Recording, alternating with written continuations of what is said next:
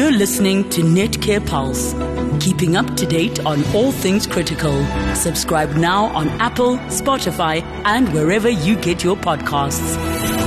This is Netcare Pulse. I'm Bruce Whitfield. I remember an interview with Dr. Richard Friedland probably a decade ago, and he announced the expansion into dedicated mental health facilities. And I remember thinking to myself, how very strange. Is that really a business opportunity?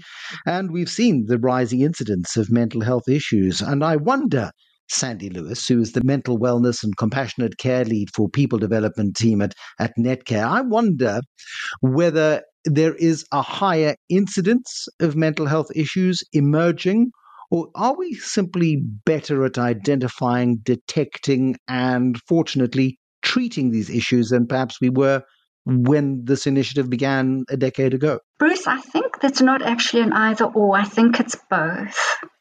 I think we are better at identifying mental health problems. And at the same time, I think people are less ashamed to come forward and actually admit that they're struggling so that they can, in fact, be diagnosed if they're ill. And I also think that, particularly over the last few years, and particularly in South Africa, we've seen an influx of enormous, an enormous number of intense stressors. And when there's a lot of environmental stress, we do know that the incidence of mental illness also goes up. So it's probably yes on all three of those. People tended to treat mental wellness in the workplace as not a workplace problem. It's an environmental issue. You go home, you sort yourself out in your own time, thank you very much. Make sure that you're fit and able to come to work tomorrow. And off you would go and simply have to cope. Uh, and suddenly we're beginning to see the workplace understanding that it's is unfortunately deeply integrated into our personal lives. And if you can't show up at work and perform at, at your very best, well, ultimately, it's the company that suffers. Yes, that's true. But I also think that companies have an awareness that they also have a duty of care and that people are not there just to produce for them in order to make profits, and that actually people need to be cared for. And one of my very special interests is, in fact, introducing more compassion into the workplace, where, in fact, if a person is suffering, then the right thing to do is to approach that suffering with a willingness to help the person to alleviate the suffering and to recover in whatever way is possible. How do we go about destigmatizing mental health in the workplace? The best way really is to start talking about it. So, in the past, it would all be very quietly hush hush. And to the extent that often people would even lie about it and, and they're, you know, they're off to spend three weeks in a clinic because they've had a depression that's rendered them dysfunctional. And people would say well, they've gone on their annual leave. And in that way, we make it into a dirty secret that we can't talk about. And the person who's watching all of this, who's then the next one to suffer with depression, is going, I'm not going to talk about it. Um, I'm too scared and too ashamed. And so we, we, it all just goes underground. And that's really how stigma develops. Is there not a risk here in the 21st century workplace that we go a little bit soft, Sandy? That we go, well, you know, mental mental wellness is so terribly important. So have a duvet day three days a month, or whatever the case is. If you're feeling a little unhappy or a little unwell, take some time off. Um, and uh, you know, we we go from one extreme of stigmatization and negligence to overcompensating and some people taking advantage perhaps of that environment because without proper diagnosis mental wellness is something that's fairly hard to pin down it's not like you know getting COVID and um, having a contagious disease and being forced out of the office. It, it's it's a tougher it's a tougher environment to to regulate. So, yes, I, I, I, do hear the point you're making that, in fact, it, it can lead to unjustified absenteeism. But I think the point is that that would be um, in, in the exception. There are always going to be a few people who are outliers and who will take advantage, but the majority of people will not.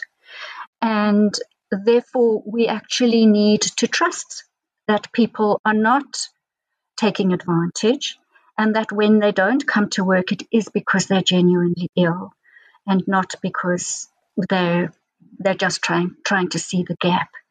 And and in that way, we actually make it okay then for the majority of people who are not pretending um, to come forward and be honest about the problems they're having.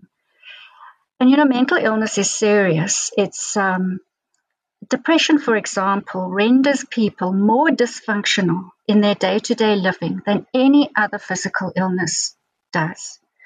So we're not going soft on people. I think what one needs to realize is there's tremendous suffering under the whole rubric of mental illness, that people are very, very sick and they're not able to function, and they really do need help and they really do need our compassion. How do managers ensure then that that wellness issue is taken care of? How do you train people who, in many cases, are barely surviving in their own jobs themselves to be far more cognizant of the needs of others? One of the ways is to actually encourage people to connect with each other in the workplace and to talk to each other. And I, that's the other thing, you know, just like leaving your personal problems at the at, at the entrance um, when you arrived at work was the old fashioned way. The old fashioned way was also, well, we don't make friends at work. We're here, you know, to cooperate around whatever issue we, we need to be working on to produce some work related outcome and we don't become friends. And in fact, that's shifted. And we're encouraging people to form relationships with, with each other where they actually do talk about not only work things, but family things and social things and personal things.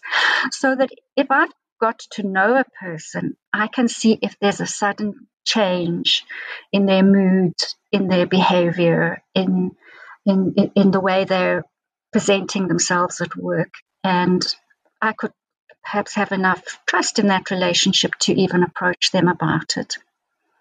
And then the other thing we can do is educate so that we can actually teach people what to look for in terms of identifying some of the symptoms of an incipient um, episode of mental unwellness. So, what is the difference then between a toxic work environment and one that is high performance, one that demands high standards, one that is uncompromising? Uh, an environment can be high performance and high stress, and not all stress is bad stress. Some stress is important to to energize us to perform. And that's it's not necessarily true that all high performance, high stress environments are toxic, not, not at all. But some high performance environments are toxic.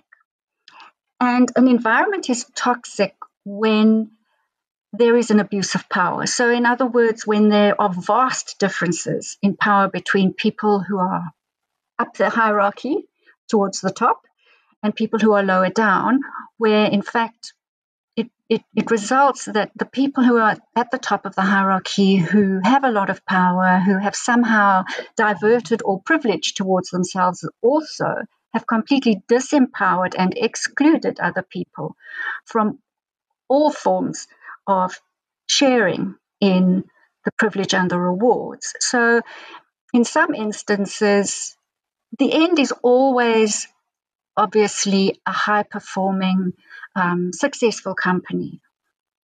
But not any means can justify that end. So, in other words, if I'm actually abusing people in order to force them to perform in a way that's actually become exploitative and undermining and disrespectful and even attacking, then that becomes toxic. But you appreciate, Sandy, that there is also a fine balance between what I might regard as a robust interaction, somebody else will interpret as attacking and exploitative.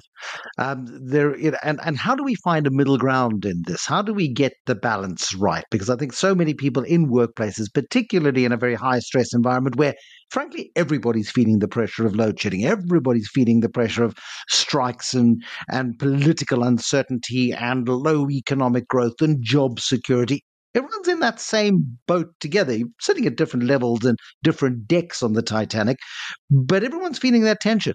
And suddenly you have one or two people in an organization going, oh, this place is too hard. This place is too toxic. We need an intervention. And you think to yourself, oh, for goodness sake, just toughen up and let's get the job done here, people.